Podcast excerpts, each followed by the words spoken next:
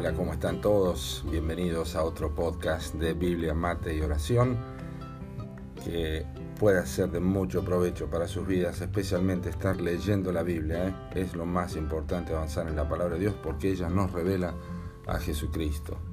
Nuestra lectura hoy es una lectura extensa y un tanto extraña. Es la lectura del capítulo 7 de Números. Pero nuestro episodio de hoy se titula Dios no busca originales y los versículos son Números capítulo 7, versículos 12 al 83, pero no se asusten, yo solamente voy a citar algo de esto. Dice, y el que ofreció su ofrenda el primer día fue Naasón, hijo de Aminadab, de la tribu de Judá. El duodécimo día, el príncipe de los hijos de Neftalí, hijo de, de Aira, hijo de Enán.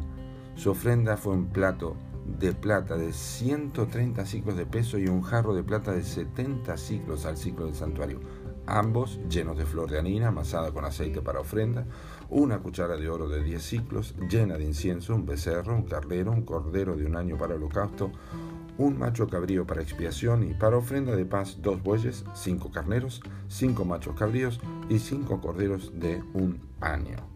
Tremendo, ¿verdad? Quien haya leído toda la Biblia en más de una ocasión sabe que al llegar al libro de números debe prepararse mentalmente en el capítulo 7 porque contiene una de las lecturas más monótonas de toda su página. Más de 70 versículos nos dicen exactamente lo mismo, uno tras otro. Es la descripción de la ofrenda traída al tabernáculo para el funcionamiento del mismo, algo que con toda seguridad hemos de ubicar cronológicamente antes del capítulo 40 de Éxodo, pero que aparece ahora por la temática del libro de números. Eso es muy bueno tenerlo en cuenta. Un versículo tras otro leemos exactamente lo mismo, la misma ofrenda, la misma cantidad de elementos, una réplica exacta durante 12 días consecutivos. Los levitas que recibían cada día las cosas, sin duda tenían ya preparado lugar y distribución de todos los elementos según lo que fuese, los carros, las cucharas, las jarras, los becerros, los bueyes, etcétera, etcétera. Cada cosa en su lugar. No había nada fuera de lo común en esto, salvo el hecho de que día a día aumentaba la cantidad y el espacio era menor. Sin embargo, había algo distinto que Moisés observaba diariamente. ¿Saben qué era? El oferente, la persona que traía la ofrenda. Cada día era un rostro distinto, otra persona y una expectativa nueva. Era un momento individual y personal donde cada una de las doce tribus se iba a ver identificada. Porque lo que le daba valor a la ofrenda no era lo que se daba, sino quién y cómo lo daba. No había lugar ni atención para la originalidad en la dádiva. La importancia radicaba en el individuo y no en la ofrenda.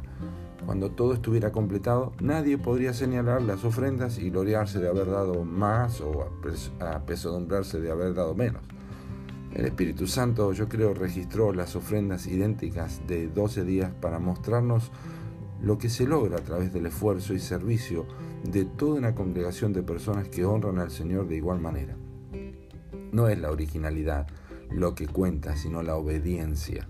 Dios no está en búsqueda de tu originalidad, sino de tu devoción diaria, única y personal. No busques para ti grandezas. Tenés que pensar de vos mismo con cordura, conforme a la medida de fe que Dios te ha dado. Pero también el mismo Espíritu registró los distintos nombres para enseñarnos que Dios no se olvida de nadie y que Él se interesa en cada individuo que le ama y le sirve.